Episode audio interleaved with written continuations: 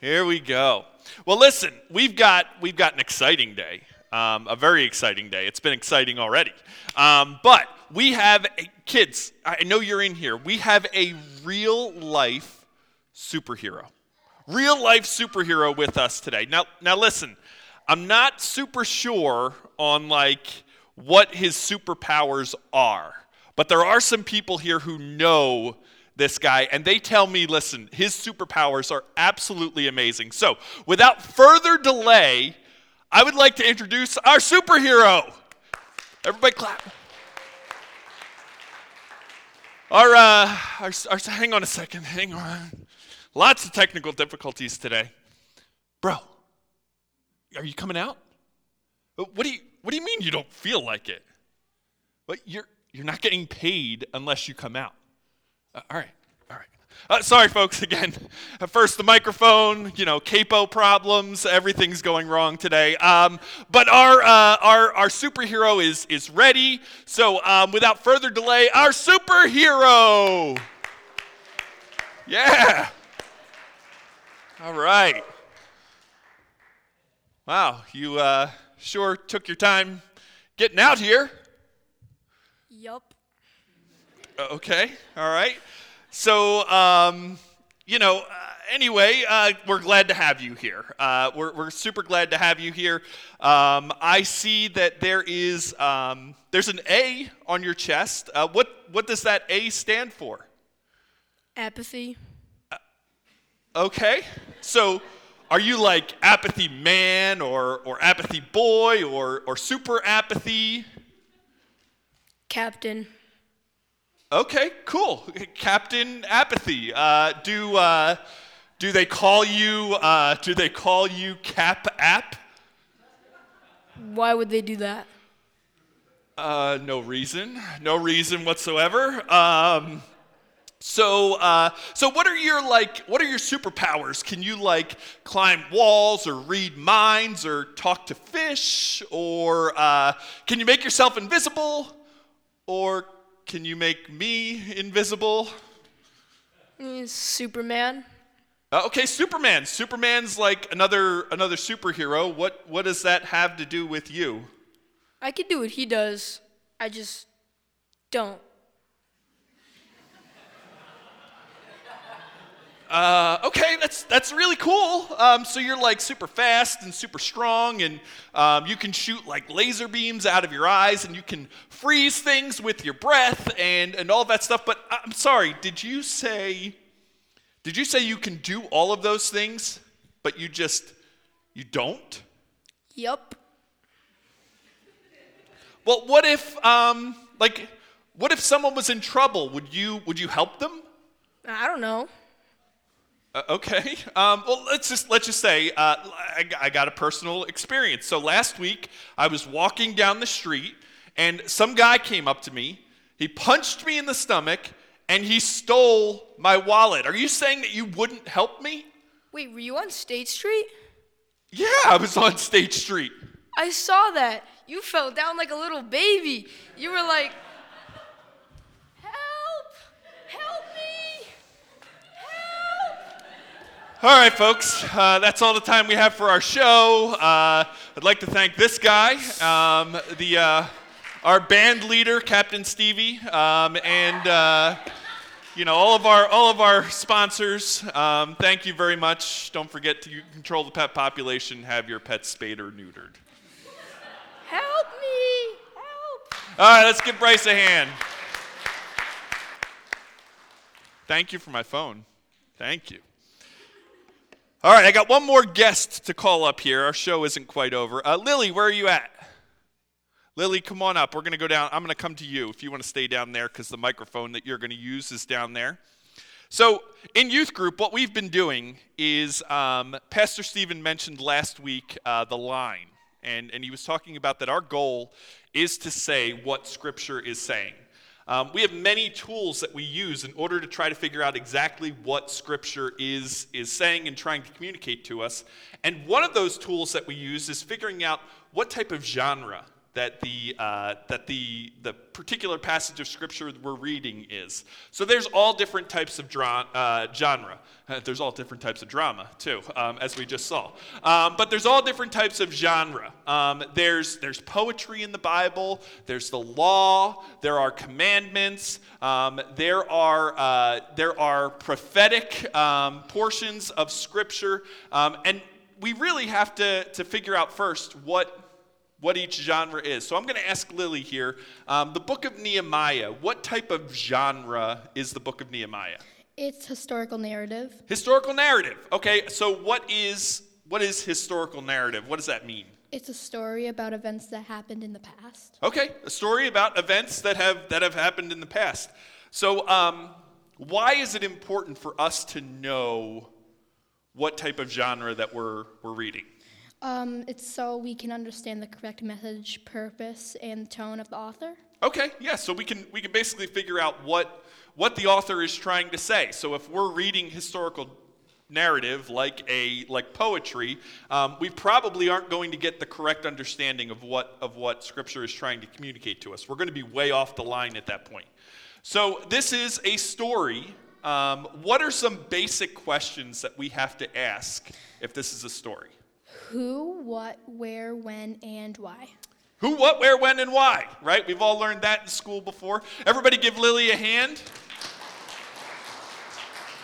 So, we are going through the book of Nehemiah in our um, in our youth group time, uh, our students have been um, studying, and they've also um, they've also helped me this morning to develop this message. Um, I think it's very very important that with our young people, uh, we are teaching them good Bible study techniques.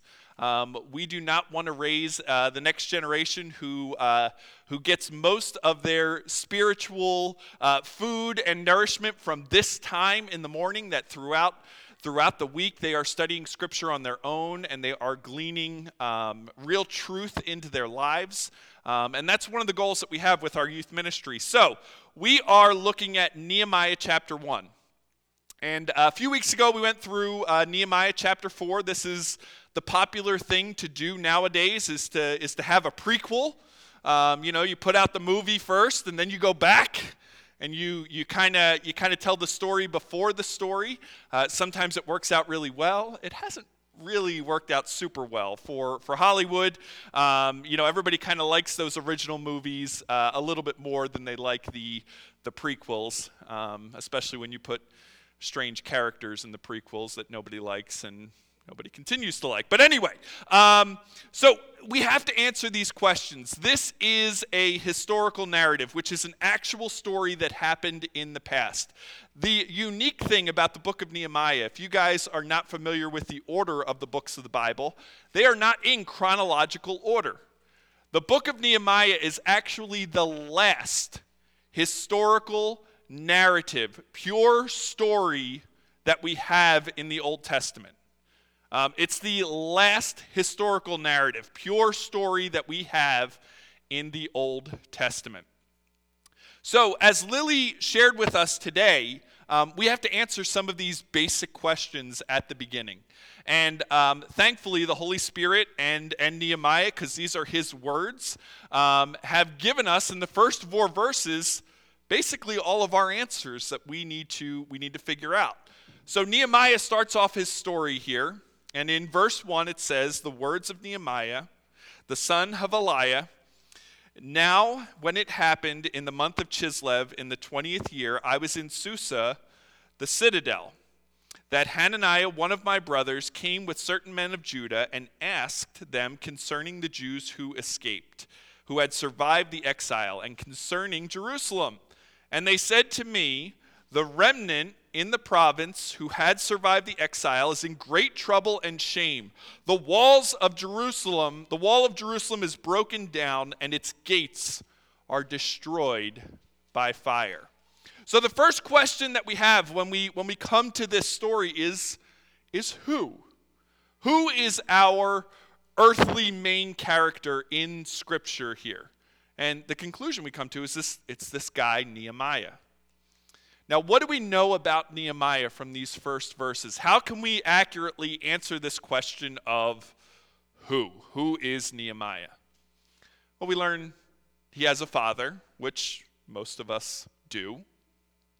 We learn that he's got a few brothers. One of his brothers comes and, and talks to him here. Um, we also learn that he loves the Jewish people and he loves Jerusalem. But it's also important to realize what is not said about Nehemiah here. Uh, Nehemiah is not a he's not a priest. Um, he's not a prophet. Um, he doesn't directly hear the words of God audibly spoken to him. He doesn't have a great message to bring to Jerusalem. You know who Nehemiah is? Nehemiah is a guy with a job. How many of you guys are guys with a job? Raise your hand. Guys or gals with a job? He's a guy with a job. That's who Nehemiah is. We're going to read um, at the end that he's the cupbearer to the king. Now, it's an important job, but it's not necessarily the job that, that God has for him. God has placed him in this position, but for all intents and purposes, Nehemiah is just a guy. Um, and I think it's important that in the Old Testament that God includes this story because I think it can speak directly to most of our lives, where sometimes we feel like we are just a guy with a job. There's not a huge, great purpose behind what we do. Maybe we go to work every day, we click, you know, we punch in and punch out, but there's not a great purpose behind what we do. So we continue on here. We find out that he has a father. We find out all of these things. Um, and then we find out when. So it says, now it happened in the month of Chislev in the 20th year. Um, it gives us a time frame here. Um, and what we have to realize is that this month of Chislev is probably November or December. Okay, November or December in our calendar. Um, but according to the, to, the, to the calendar they were going according to, uh, the, the Hebrew calendar, it was November or December. And he says in the 20th year. Most likely that means the 20th year of the current king. Uh, next week we're going to talk about the current king a little bit, but it's the 20th year of his reign. So we have the when. We have the who. Who is Nehemiah? When? Roughly somewhere between 550 and 450 BC. I like to say 444, but that's just me because it's easy to remember, or 555. It's somewhere in that time period that Nehemiah is written, that this book is happening right here before us. Certain men from Judah come. So he says, Where? We have to answer the question now where? Where is Nehemiah when all of this is happening? It says, As I was in Susa, the citadel. As I was in Susa, the citadel. Billy, one of your vocab words this weekend or whatever, what was the what's the words that you had to include in that essay? Were they vocab words? What were they? What was one of your words that you had to put in there? Citadel. So you used it in a sentence, right? Again, I can't spell to save my life, but in the spelling bees, you know, they, they ask use in the sentence, ask the etymology, all of this stuff. Do you know what the word citadel means?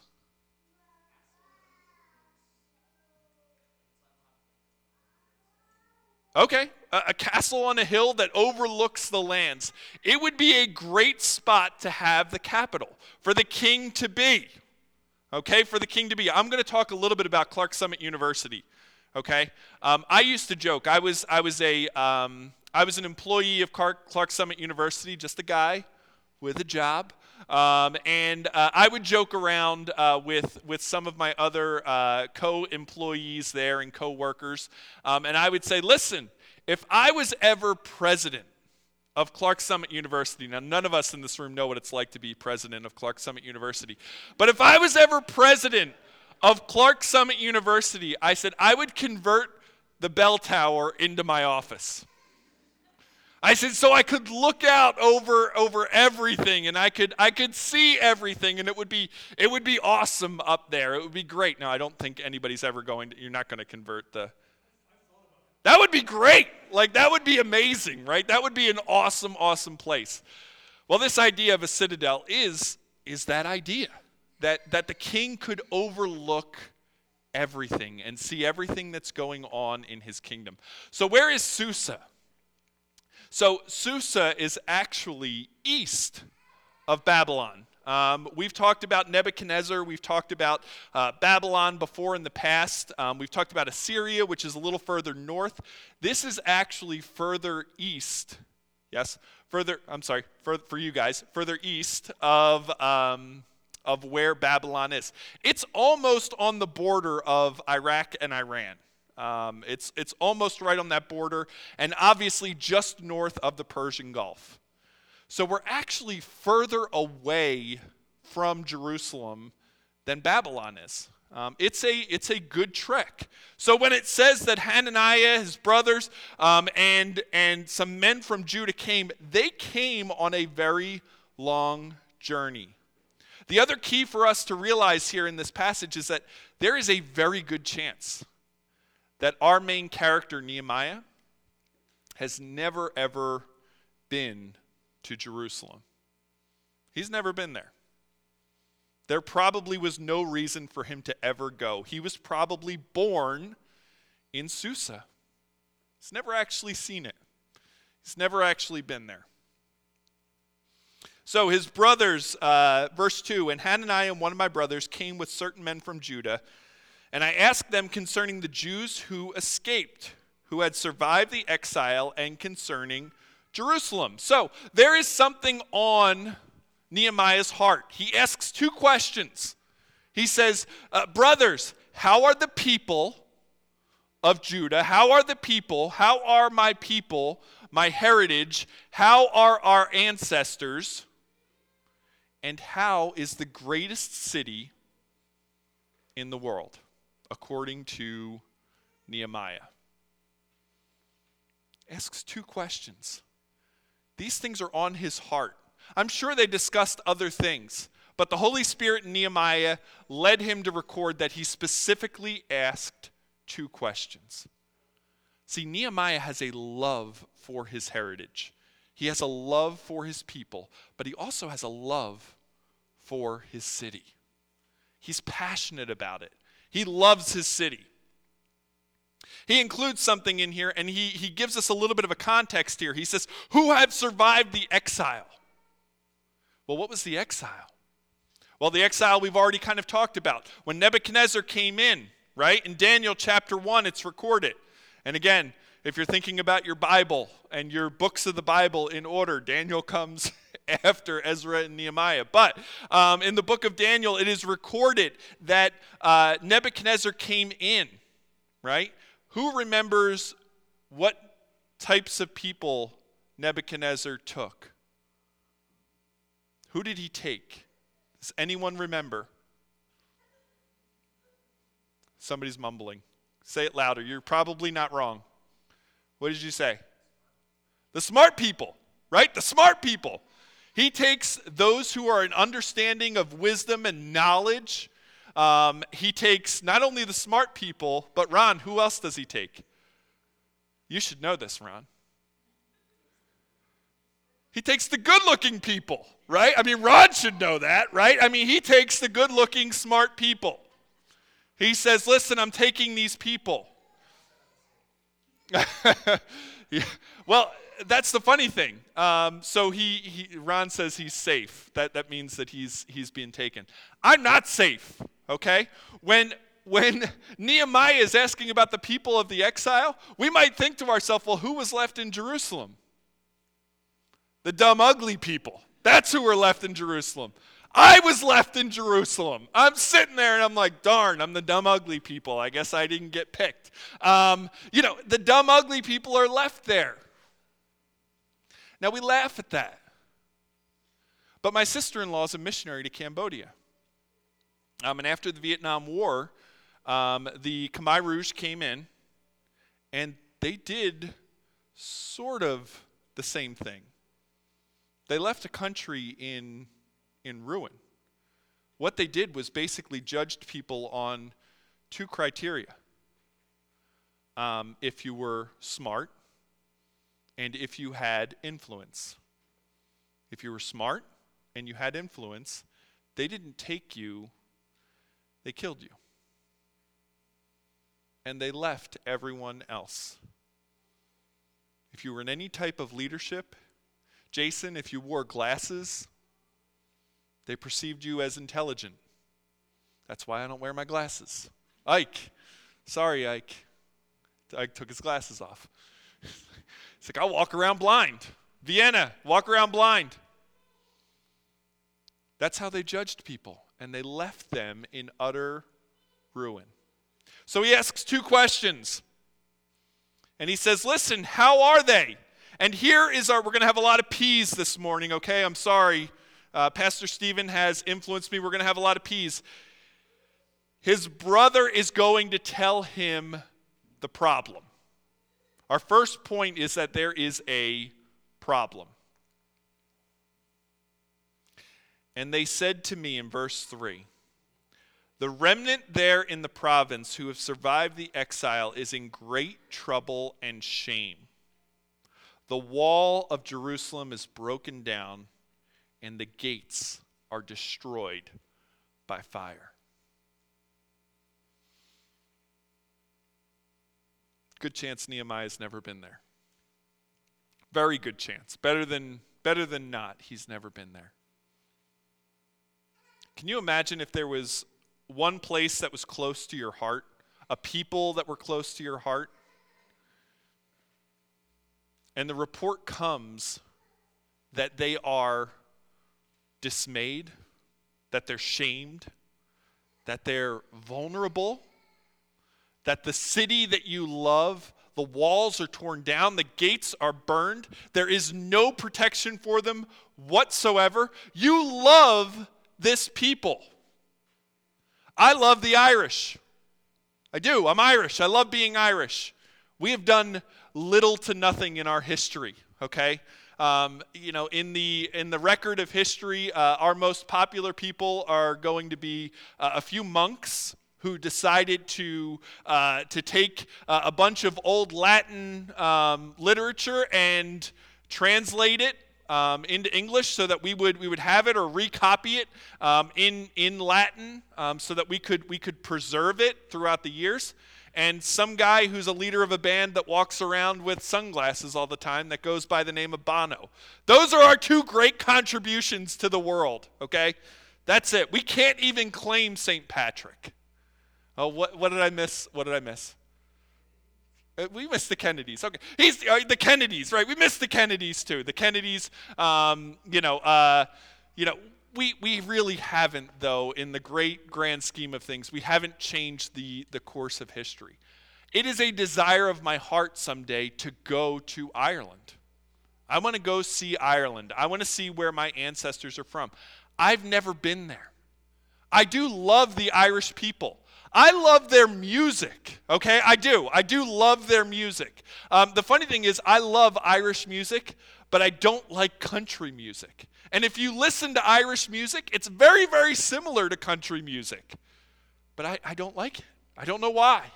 There's something about Ireland that I love. This is where Nehemiah is. He loves Ireland. Those of you who know me, those of you who, uh, who have come in contact with me, what are some other things that I love? Oh, I love fishing.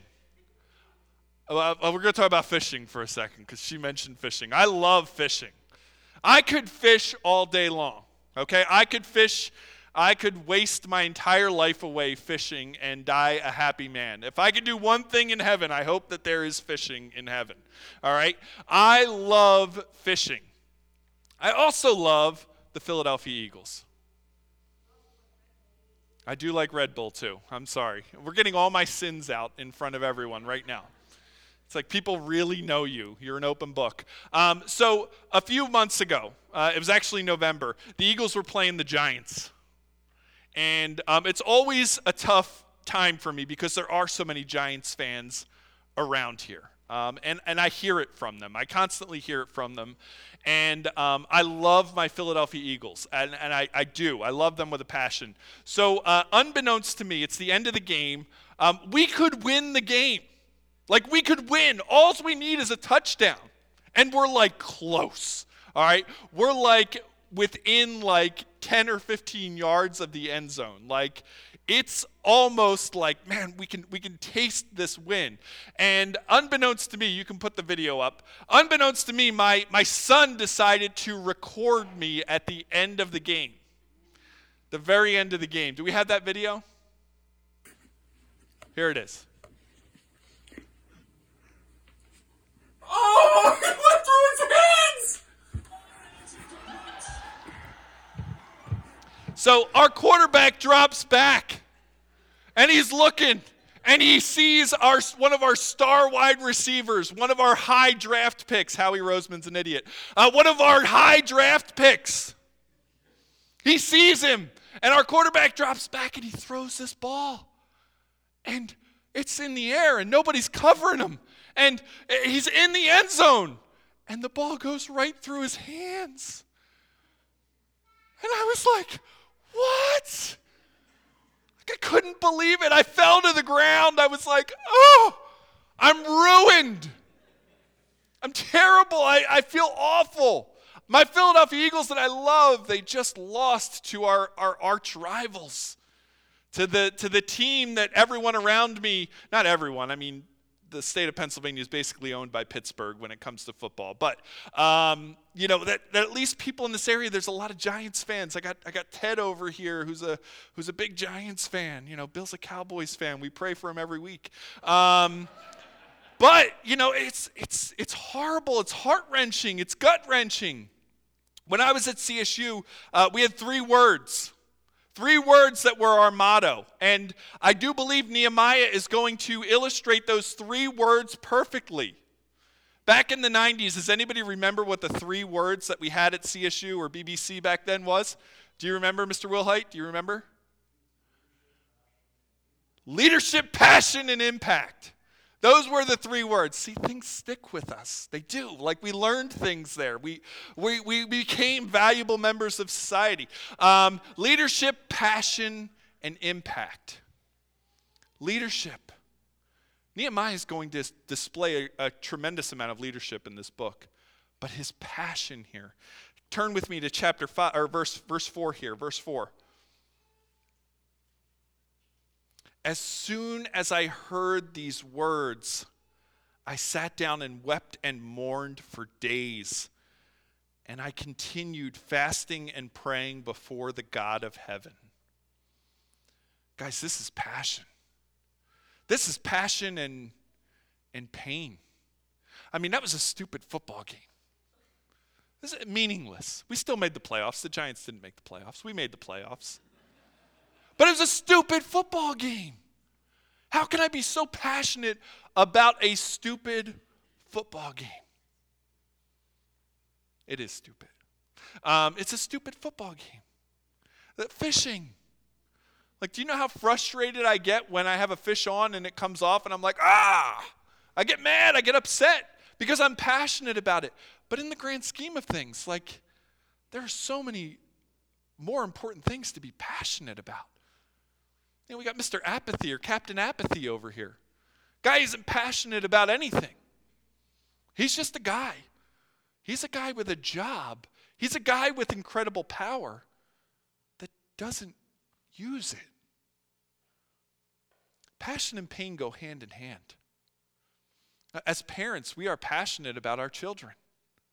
Um, as brothers and sisters, we are passionate about our brothers and sisters. It's part of the reason why we fight so much with them. There's a passion, there's a pain that comes with it when things don't go our way. Guys, when we are faced with a problem in our lives, how do we respond? Who do we look towards? What we're going to learn about Nehemiah here is not only was he passionate about his people and about the land that he was at, he was passionate about the most important thing his God. What does it say? It says, I wept and mourned for days, and I continued in fasting and praying before the God of heaven. For days, people. You know, I think prayer and fasting, they're two superpowers that we have if we know Christ and we ignore. We're just apathetic towards them. Well, what's praying really going to do? Like, I got to get out and do something. I got to solve the problem. I got to fix it. As pastors, we can fall into that trap where it's like, oh no, there's a crisis. We have to be there. We have to, we have to counsel. We have to fix it. We have to, we have to do something. But our first move should always be on our knees, praying before God. Listen to this prayer. Listen to the prayer that he prays. Verse 5 And I said, O Lord God of heaven, great and awesome God who keeps his covenant and steadfast love with those who love him and keep his commandments. Our second P is, is the prayer. The first P, we had a problem. The second P that Nehemiah does is he prays. And the prayer that he prays tells us a few things about this man. Number one, the way he starts off his prayer. He starts off by praising the God of heaven. And he says, God, you are awesome. You are seated in heaven. Why does he start off this way? Why does he start off praising God? Why not just be like, God, I'm in trouble. Fix it. Somebody better fix it. Fix it. That's the problem. It needs to be fixed. God, here's our problem. Fix it. Does God need to hear that He is great, powerful, awesome, that He's seated in heaven? Does God not know all of these things? I think the reason that Nehemiah starts off this way is a couple of reasons. Number one, he's going to be quoting Scripture. He's quoting from Daniel chapter 9. In Daniel chapter 9, Daniel starts off the exact same way. Daniel's prayer is much longer, but I think that's part of the reason. He is praising God because he knows Scripture. But I think also it's about who Nehemiah is. Who did we say Nehemiah was? A prophet, a priest, a king? No, he's a guy with a job.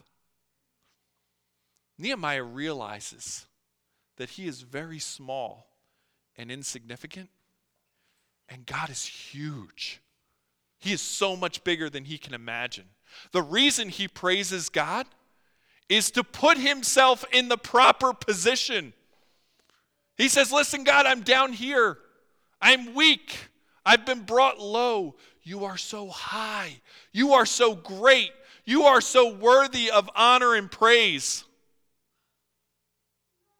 We learn that Nehemiah loves the Word of God. He quotes Daniel here. But not only in quoting Daniel, he understands it. It's not just a rote prayer. Okay, this is not just uh, something that he is repeating to God for the sake of repeating scripture back to God because he thinks it's some magic formula that somehow he's going to appease God from, uh, from just reciting you know, large portions of scripture here. He's praying because he knows the situation demands it. This situation is not about Nehemiah. It's not about what Nehemiah wants. It's not about the desires of Nehemiah's heart, solely about the desires of Nehemiah's heart. It's about what God has told his people. And he says this God, you keep your covenant in steadfast love with those who love and keep his commandments. He's saying, God, we have a relationship. You love us. We love you. You have given commandments, and we have tried to keep those commandments. You are faithful and steadfast in your love.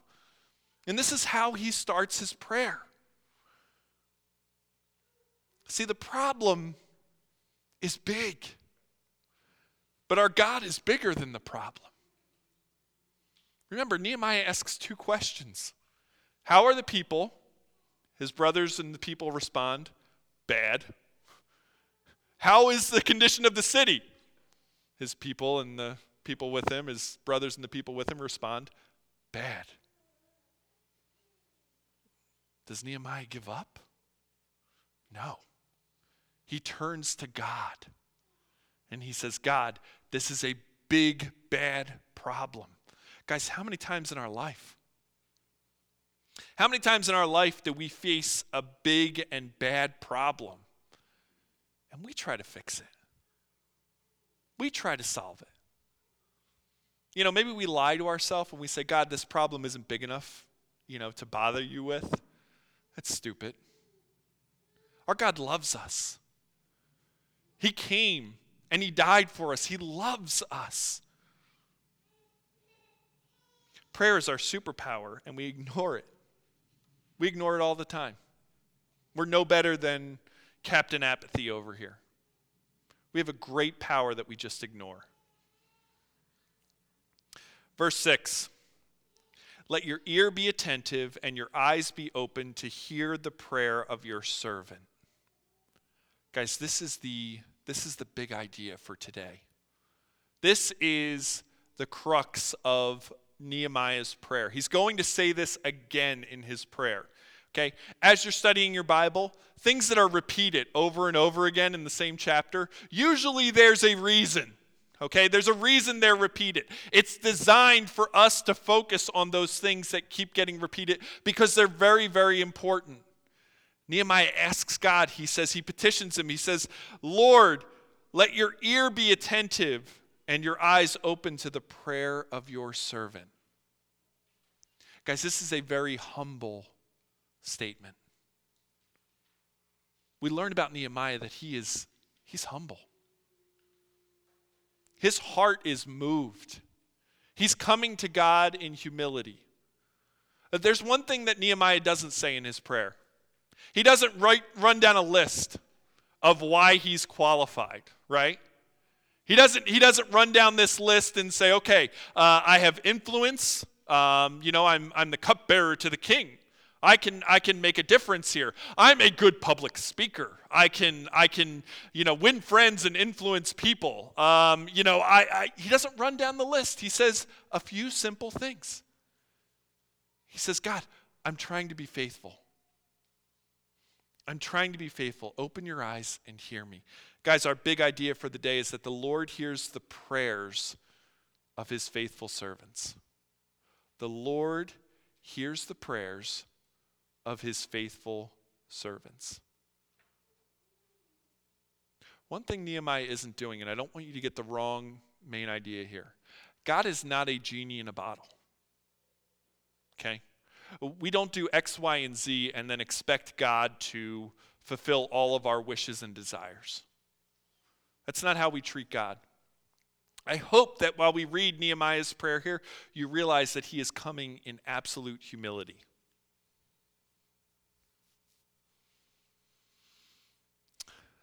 Continuing on in verse 6 here, that I now pray before you day and night for the people of Israel, your servants. Again, guys, if we go back we can go back and we can look. Nehemiah, in his prayer, if you want another P under prayer here, Nehemiah is persistent in his prayer. He is persistent in his prayer. Day and night, I am praying. I am fasting. This is something that is so important to me. And I can't fix it. He continues on, confessing the sins of the people of Israel, which we have sinned against you. Even I and my father's house have sinned. We have acted very corruptly against you and not kept your commandments, the statutes, and the rules that you commanded your servant Moses. Oh, wait a minute. God hears the prayer of his faithful servants. But Nehemiah here confesses that he has been unfaithful, that the people of Israel have been unfaithful, that even he and his fathers have been unfaithful and they've acted corruptly. Guys, a point for us to take away here is that God's faithful servants aren't perfect.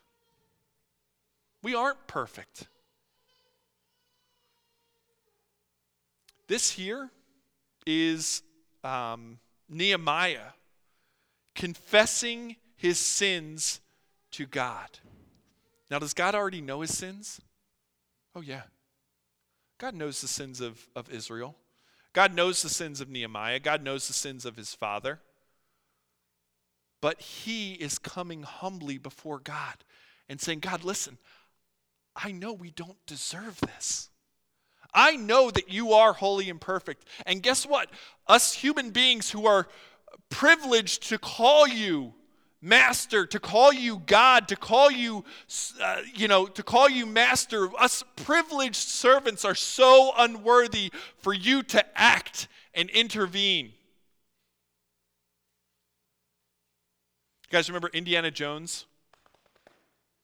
Indiana Jones, right? It's, uh, there's always like booby traps. Like there's always these traps that they set up in there, and you know, Indy's got to figure out, you know, the thing, and he's got the, you know, the the leap of faith that he's got to do, and he grabs the sand and he throws it out, and then all of a sudden you can see the bridge, and you know, it's got this thing of this guy, you know, standing out there.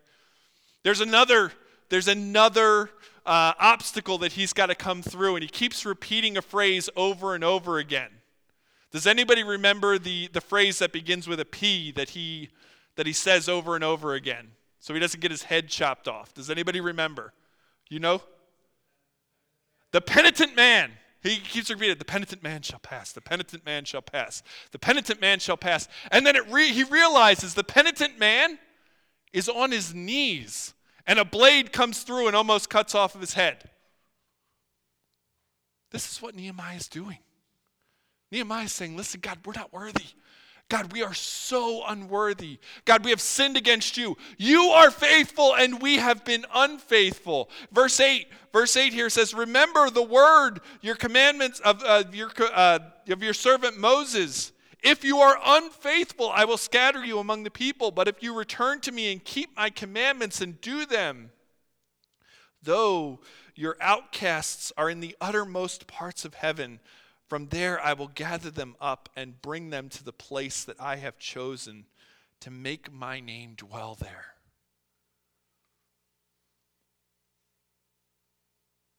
The penitent people are redeemed. They're redeemed. You know, there's all this talk of, uh, you know, and maybe you've bought into this lie in your life, but that the God of the Old Testament and the God of the New Testament are two different people that they don't operate on the same set of rules here. God is constantly calling his people back to himself. We have a God of forgiveness. Nehemiah illustrates it here. He says, Listen, we have been unfaithful, but if we are faithful, you will call us back. Your word says this. Moses recorded it. Your name will dwell there. Your name will be glorified. Guys, if you don't know God here, and you face a big problem like Nehemiah does, you're absolutely lost. You're floundering. You have no one to turn to. Sometimes, I guarantee you, sometimes it just feels like you're moving from problem to problem. Anybody own an old house? Right? You start to fix one thing, Jason, you start to fix one thing. I hate houses. Anything I've sold, I think I, I hate to a point. Like, you know, it's just it just becomes that. I do to a point. I hate cars because they keep breaking. I hate houses because they keep breaking. Um, but an old house, we in New Jersey, we owned a house that was built around 1900, and it just seemed like every time there was a problem, I'd find 10 more problems. So there was one time where we had, uh, it was just a mouse, okay? And I know probably the smell would have eventually gone away. But we had a crawl space under the house, and this mouse died, like somewhere underneath the crawl space in the house, pretty close to one of the vents. It was actually in the vent, and I couldn't get there unless I crawled underneath of it. So I go down to our crawl space, and I start to get ready. and I'm putting my worst clothes on because it's just dirt and cobwebs and everything. I had like a headlight. I looked like a miner, you know, my, my Irish heritage. I looked like a miner, right? So I, I climb under there. And as I'm getting under there, I look to the left and I notice something that our inspector didn't tell us about. Our house is held up by these old rusty jacks. Like basically, like, and I'm looking under here and I'm like, and they're on like cinder blocks, and it's not like you know an engineer did not design this. Like it was like some guy that was like, oh, the house is sagging. You know, it's like the it's like the table at the restaurant that, that isn't, you know, and they just shove, you know, napkins underneath. So it's like, oh look, it doesn't wobble anymore. This is my house. So I get the rat out or the little mouse, you know, it was only about that big or whatever, and I, you know, I get rid of it. But I just kept thinking to myself, like, there are so many issues with this house. There are so many things down here. Now, God eventually blessed me. We live in the house that we live in now that Andy Harker Road used to, used to own. I mean, Andy, when we bought the house, he gave us a manual with the house. Like, this is the best house ever. Like, I, I, I honestly, I honestly think it's the greatest house ever. But we, we run into this, this cycle where it's just problem after problem if we don't know the Lord. I honestly, I, I lived it. I lived it for 11 years of my life where I was just moving from problem to problem. I thought I was doing the right thing, but I wasn't. I was solving my own problems and in the process, creating more problems. People say the God of the Old Testament and the God of the New Testament are different. We serve a God that loves his people, that is constantly calling him back, calling them back to the point where even while we were sinning, he would send his only son to die for us. While we were at his worst, he was at his best. Jesus is the ultimate manifestation of forgiveness and love. He is. But in the Old Testament, we see shadows of things that are to come. God told Moses, Listen, if you are faithful, I will redeem you. I will bring you back. And when I bring you back, what does he say at the end here verse 9? I will gather them and bring them to a place that I have chosen to make my name dwell there. See, it's not about us. God does the gathering. God, we learned last week, God does the choosing. God gathers us together, but it's so his name might be glorified. We read in the Old Testament when the people of Israel would come upon a new town, when they were wandering and, and they would come upon like Jericho, the people were afraid. Not because they had amazing weapons, not because they were such a large people, but because they had God. And now, the city that they're supposed to have, the people of God are in trouble. They are shamed. The walls are torn down. The name of God is being defamed. And this is Nehemiah's motivation God, you, you are not being honored. God, gather us together. Look how many times at the end here, verse 10.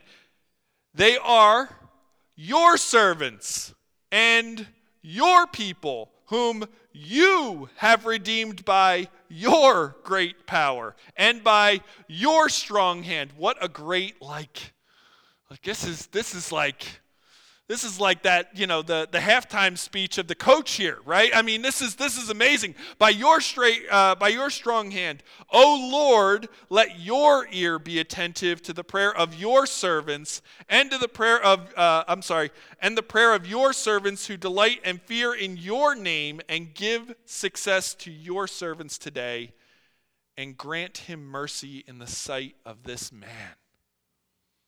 Twelve times, two verses. The focus is on God. See, not only does Nehemiah love the people, not only does he love the land, Nehemiah loves God because he knows the power. That's our final P the power of position. The power that God has.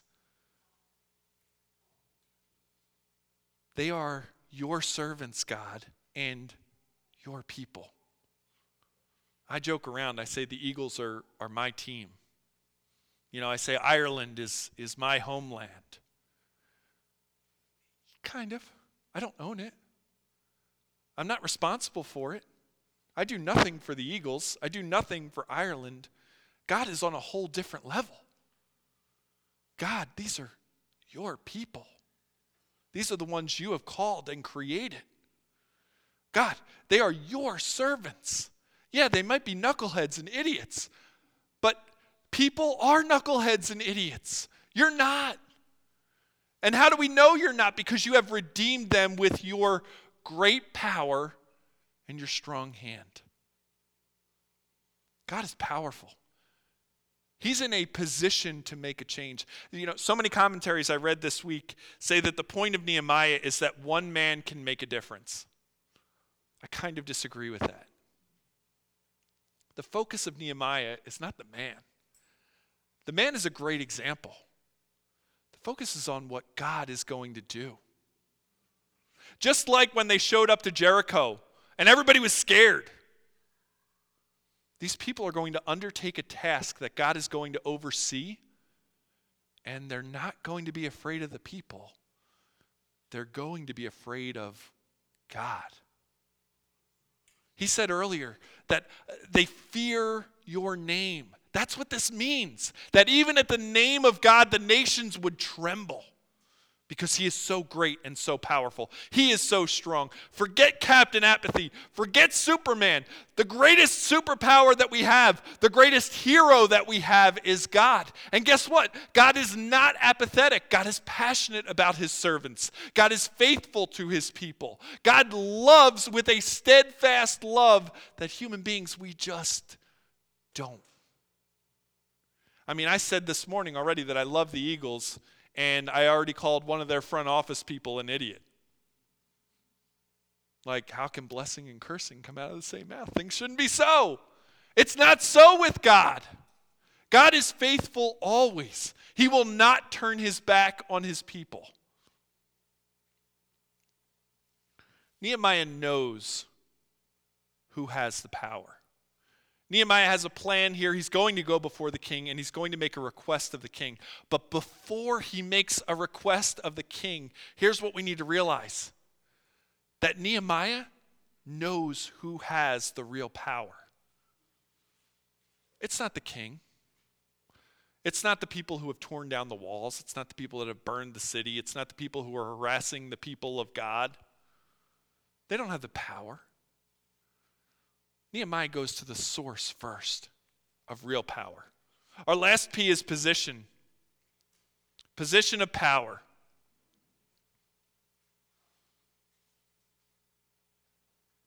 And what Nehemiah realizes, and this is where we need to realize as well, and we'll talk about Nehemiah's plan next week. the position is important. The position is so important. Here's how it goes the position is God in heaven, the king on earth, and Nehemiah on his knees. This is the position. This is the correct position. This is how we need to live our lives. Does Nehemiah know that he has to go to the king to ask to leave? He does know that he has to do that. But does he know that our God directs the heart of the king? Sometimes he softens it, sometimes he hardens it. Nehemiah is asking God, soften the heart of the king. Give me success in his sight. Guys, when we're faced with problems, big problems, we can be apathetic sometimes. There are big problems in this world. Our God's bigger than the problems of this world. You know, we, we think about Ukraine, we think about our political situation, we think about all of these uh, issues that people just spend hours debating and arguing over. We live in an information overload society. big, huge problems. You know what? If we're not on our knees praying about these issues, we're denying our superpower. We're apathetic towards it.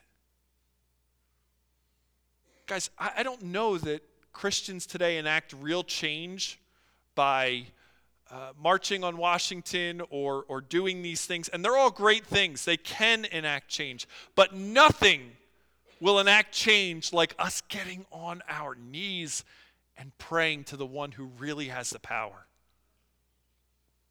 That's our superpower. But we think we got to fix it. We got to get our voice out there. Guys, start with prayer. The plan will come, but not before the prayer comes. My encouragement to you this day is that as Nehemiah repeated twice, God listens to his faithful servants. He hears the prayers of his faithful servants. Humble yourself, get on your knees, and start praying. Nehemiah's heart lined up with what God's heart wanted. That's the place that we want to be. When we want what God wants, that's when God moves in a great way. You know, to a point, one person did make a difference, but only because they had such a great superpower on their side. Guys, don't deny the power that you have.